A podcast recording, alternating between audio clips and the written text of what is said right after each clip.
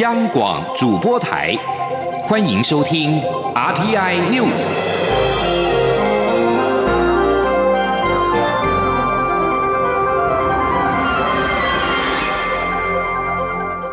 听众朋友您好，欢迎收听这节央广主播台提供给您的 RT News，我是张顺祥。由于投资人预期美国联邦会采取大规模的振兴措施，降低武汉肺炎疫情对经济的冲击，美股在历经一九八七年来最凄惨的跌势之后，十七号收盘是大涨的。道琼工业指数十六号狂挫近三千点，十七号大涨了一千零四十八点，或者是百分之五点二，以两万一千两百三十七点作收。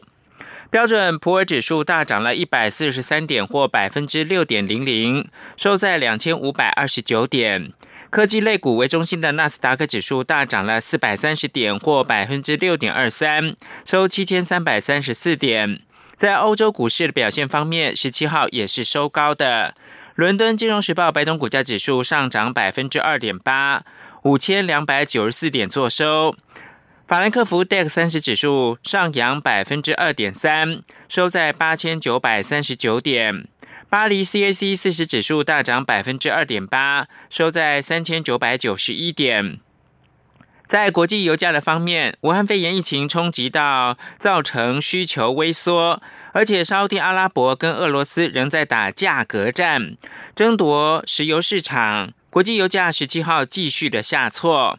纽约商品交易所西德州中级原油四月的交割价下挫了一点七五美元，以每桶二十六点九五美元作收。这项期货自元月二号以来，已经重挫超过了百分之五十，跌了一半。伦敦北海布伦特原油五月交割价下跌一点三二美元，收在每桶二十八点七三美元，跌到二零一六年以来的最低点。再来看到美国跟中国的关系。为了报复美国对中国媒体驻美机构设限，中国今天凌晨实际上下令《纽约时报》《华尔街日报》跟《华盛顿邮报》记者离境。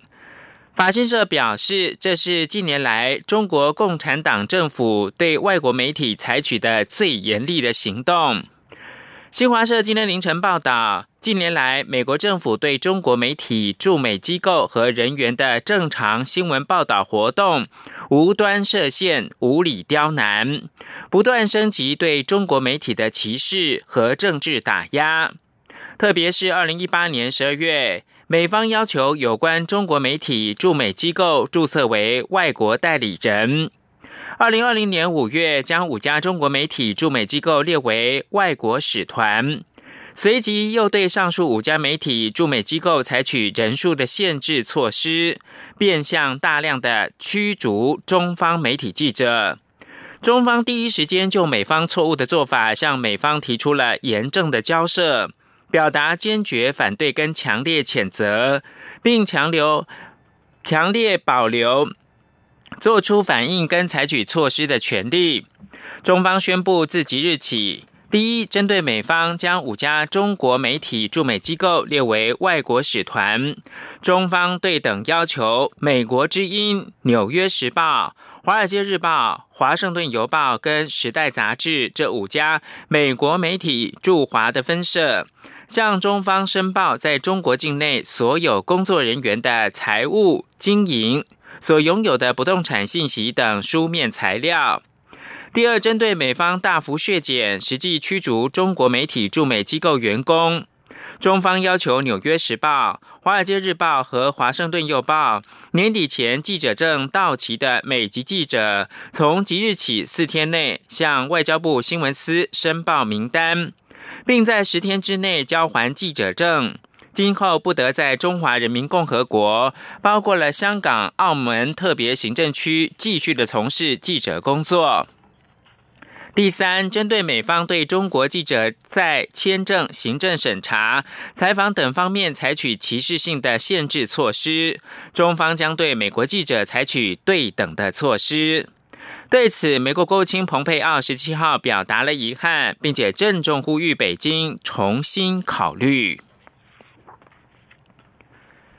对于中国官员质疑美军将病毒带入到武汉。美国总统川普十七号斥责中国发布的讯息错误，他也捍卫自己使用“中国病毒”一词，表示病毒确实来自中国，这是非常准确的用词。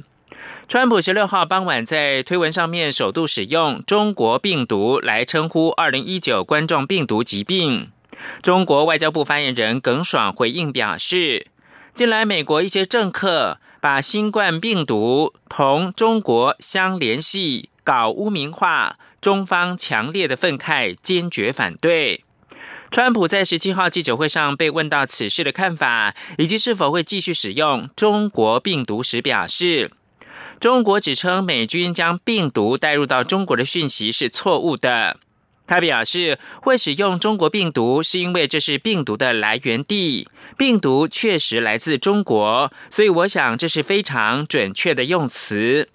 对外界批评使用中国病毒有污名化的意味，川普也捍卫立场，表示中国只以美军带入病毒才是对美军的污名化。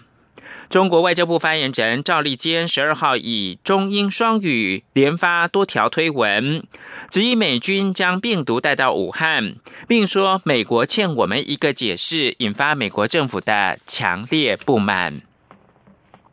继续把新闻焦点关注到武汉肺炎，中央流行疫情指挥中心十七号再度扩大旅游警示的范围，包括了日本。新加坡、菲律宾、泰国、马来西亚等十九个亚洲国家，以及美国的华盛顿州、纽约州以及加利福尼亚州三州，都升到第三级的警告。之前疏漏的东欧国家摩尔多瓦也纳入到第三级的警告。换句话说，全欧洲跟全亚洲都已经升到第三级。指挥中心提醒民众前往当地应该要采取加强防护的措施。自这些地区入境的民众也必须居家检疫十四天。请听央广记者江昭伦报道。中央流行疫情指挥中心十七号在记者会上表示，有鉴于中国大陆以外的亚洲国家近期疫情扩大，确诊病例数已经超过一万例，病例数持续增加中，多国已经宣布进入紧急状态，并采取严格边境管制及检疫措施。另外，美国近期疫情也持续上升。基于国人到当地有感染风险，指挥中心宣布，除了已经公布列第三级的中国大陆、韩国及中亚国家，十九号凌晨起，进一步将亚洲十九国及美国三州的旅游疫情建议提升到第三级警告，提醒国人应避免到上述国家及地区进行所有非必要的旅游。另外，从台湾时间十七号下午四点起。从新增管制国家地区已经登机者，加强自主健康管理十四天；尚未登机者入境后需居家检疫十四天。新增加第三级警告区域的亚洲国家包括日本、新加坡、北韩、泰国、马来西亚、菲律宾、印尼、文莱、越南、辽国、柬埔寨、缅甸、东帝汶、孟加拉、不丹、尼泊尔、斯里兰卡、印度及马尔蒂夫。美国三州则是华盛顿州、纽约州及加利福尼亚州。原本疏漏东欧国家摩尔多瓦也一并升至第三级。指挥中心指挥官陈时中表示，疫情已经是全球大流行，针对疫情高的国家或是疫情不透明的国家区域，都会纳入边境管制范围。陈时中说。对有些疫情，好，当然特别高的我们会担心，哈，但是对疫情哈那个异常的哈这样子不透明的情况下，我们也都一并哈都把它列到里面去。我已经强调，因为这已经是一个哈世界的一个大流行，好，所以基本上我们大概有怀疑的区域，我们就全部把它列列到里面来了。陈时中强调，目前国内本土确诊案例并没有增加，主要都是境外移入，因此目前仍会加强加快边境管制。针对近日从境外移入的裁剪标准也会放宽，并回溯过去十四天有出国史及健保记录也纳入裁剪对象。指挥中心也会启动空澳专线，针对从疫区回来的民众展开健康关怀，询问其健康状况，希望加强防疫措施。中国电台记者张昭伦台北采访报道。外交部十七号也表示，为了维护国人健康及旅游的权益，配合中央流行疫情指挥中心的决定，从三月十九号开始，将日本、韩国、泰国等二十个亚洲国家的旅游警示灯号提升为红色，建议国人避免前往。目前这些国家的国人如果希望离境，应该注意当地的疫情以及。旅途传播的风险，做好个人的防疫措施。此外，东欧国家。摩尔多瓦的旅警同样是从十九号的零点开始调升为红色。外交部即日起也将美国的华盛顿州、纽约州、加州等三州的旅游警示灯号提升为橙色，也就是避免非必要旅行。美国境内其他的各州的旅游警示灯号则是列为黄色，也就是特别注意旅行的安全，并且检讨应否前往。中央流行疫情指挥中心十七号宣布，实例境外移入 COVID-19 武汉肺炎确诊个案。根据旅游史发现，有六名新增个案是属于先前土耳其跟埃及的旅游团，另外四名应该是在冰岛、德国、法国等欧洲国家旅游期间被感染。指挥官陈时中不免再度呼吁国人忍耐一下，暂时别出国。记者肖兆平的报道：我国 COVID-19 武汉肺炎确诊个案连续三天数量快速上升。中央流行疫情指挥中心十七号一口气更宣布了十例确诊个案，刷新确诊数单日最高纪录。指挥中心指挥官、卫生福利部部长陈时中表示，这十起确诊个案包含先前的土耳其旅游团、埃及旅游团外，还有就是捷克、奥地利。冰岛、德国、法国旅游史强调，这一波境外移入潮都是国人出国遭感染返国后确诊。他说：“那基本上现在大概是哈境外也是境外移入的个案很多。那这段时间哈，我们所增加的境外的案例哈，其实基本上还都是国国人哈出外去旅游哈。我们也整理了一个表，好让大家也知道说，哈整体哈是哈蓝色。”的部分是好，所以算在我们的境内哈，等于是在台湾内部被感染到的。好，那红色的哈，不管是外国人，那大部分都是本是本国人。好，那都是在境外感染带回台湾的。好，那境外感染的案例是越来越多了哈。那我们邀请国人特别的注意。指挥中心表示，个案六十八、六十九。七十七十三是三月四号到十三号到土耳其的旅游团，这团民众目前已经有九人确诊，而个案七十一则是三月三号到十二号前往埃及的旅游团，全团至今已经有三人确诊。至于个案七十二，则是跟家人在三月五号到十四号参加奥捷旅行团，全团也已经有两人确诊。个案七十四、七十五。七十六、七十七则分别前往冰岛。德国、法国以及从杜拜转机到捷克旅游。换言之，新增十起境外移入个案当中，有六人是旅行团的群聚感染，有四人是在旅途当中遭到感染。针对境外移入确诊案例越来越多，陈时中呼吁国人不要出国亲身涉险，把可能的危险带入台湾，希望大家可以忍耐一下。中央广播电台记者肖兆平采访报道。国际间武汉肺炎的综合报。报道，德国总理梅克尔十七号表示，欧洲联盟为了遏止武汉肺炎疫情的扩散，将对外实施三十天的入境的禁令。梅克尔表示，欧盟成员国同意实施入境的禁令，仅有欧洲自由贸易协会会员国跟英国的国民不在此限。而在美国，财政部长梅努钦十七号表示，市场不会关闭，但若有需要，不排除缩减交易时间。他也表示，正在考虑两周之内发放现金的可能性。梅努钦十七号出席由美国总统川普主持的二零一九冠状病毒疾病任务小组记者会时表示，正在跟联邦参议院协商新一波的经济振兴的方案，希望能够为受到影响的行业跟中小企业劳工提供经济的援助。川普希望能够尽快解决民众手中资金不足问题，正在考虑未来两个星期之内立即发放现金的可能性。而一项研究推估，英国的武汉肺炎疫情可能出现的最坏情况，包括了数十万人死亡，以及重病患者拖垮医疗机构，这才使得英国政府相信事态严重，一改原先佛系的防疫作风，采取更严厉措施。强生政府一再受到部分工位专家批评，他们忧心英国的防疫行动不够快速有力。反观意大利、西班牙跟法国等其他国家，却采取更严厉的封锁措施。而在巴西，机关的安全部长艾雷诺表示，总统波索纳洛十七号接受第二次的二零一九冠状病毒检测，最快十八号就可以知晓结果。另外，在印尼，从二十号零点开始，暂时的禁止所有外国旅客免签、落地签、跟外交签证以及公务签证等入境方式，为期是一个月。而入境印尼必须要申请符合旅行目的的签证，并且要出示健康证明。这里是中央广播电台。我是中央流行疫情指挥中心医疗应变组副组长罗一军。即日起，除了原本的药局、卫生所之外，也可以在网络预购口罩。上网搜寻 eMask 口罩预购系统，完成手机认证之后，就可以预购口罩。成功预购者将收到缴费简讯。完成付款后，可凭取货序号及证件，与指定的超商领取口罩。网络只能预购成人口罩，并且会加收物流费七元哦。有政府，请安心。资讯由机关署提供。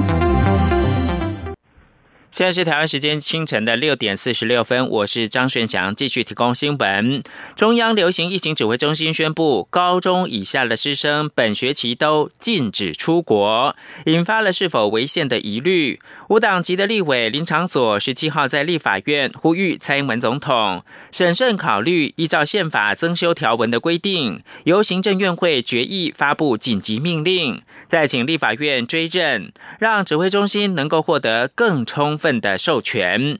对此，总统府发言人张敦涵表示，截至目前，包括了国民出入境相关的限制在内等防疫措施，包括了特别条例、传染病防治法等等，都有适用法律基础以及授权，足以因应当前防疫上的必要，暂无总统颁布紧急命令的需求。而国民党立委费鸿泰在立法院市政总执询也质疑，指挥中心发布高中职师生进出国的禁令是否违宪呢？行政院长苏贞昌答询的时候表示，根据宪法二十三条规定。要限制人民的权利，必须经由法律，而立法院通过的《传染病防治法》以及特别条例就是法源，让指挥中心为控制疫情得为必要处置，一切是合宪合法。记者刘玉秋的报道。有鉴于近来暴增多起因出国旅游而确诊武汉肺炎的病例，中央流行疫情指挥中心与行政院讨论后宣布，全国高中以下的师生停止出国。不过，此举却引发特别条例空白授权，甚至抵触宪法等争议。对此，无党籍立委林长佐十七号透过脸书发文，建请蔡英文总统审慎考虑，以宪法增修条文规定，由行政院会议决议发布紧急命令，禁止国人到疫区旅游，再请立法。院追证，让指挥中心获得更充分的授权，进行严密的防疫工作。不过，朝野各党有不同意见。时代力量党团总召邱显志认为，要不要发布紧急命令，尊重总统的判断，但为了避免纾困特别条例第七条过于空泛的法律规定，呼吁行政院应定出法律命令，并送立法院审查。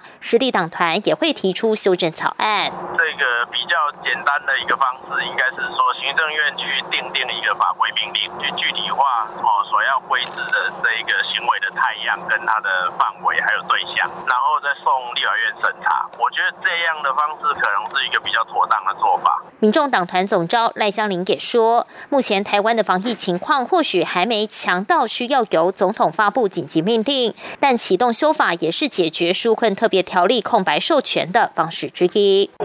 的这个现况，第七条或第八条是还。是可以急速的来进行调整，那能够从这个行政团队直接提出来修正，我认为是最快。那如果没有，我们也是在眼里，这个第七条也许可以做一些修正的条条文。国民党团书记长蒋万安则表示，近来增加的案例都属于出国旅游，而境外移入的案例，指挥中心现阶段采取禁止民众前往疫区的相关措施可被接受，但限制出国试射人民自由迁徙的权利。他主张应把纾困特别条例第七条的授权范围、规范对象明定清楚，也要有后续救济途径，比较能符合防疫目的。民进党团书记长钟嘉宾则指出，台湾在防疫上已通过特别条例，与其他国家发布紧急状况不同。若现在并无发生始料未及的情况，相关授权就已规范在特别条例中，一切就依特别条例进行防疫措施。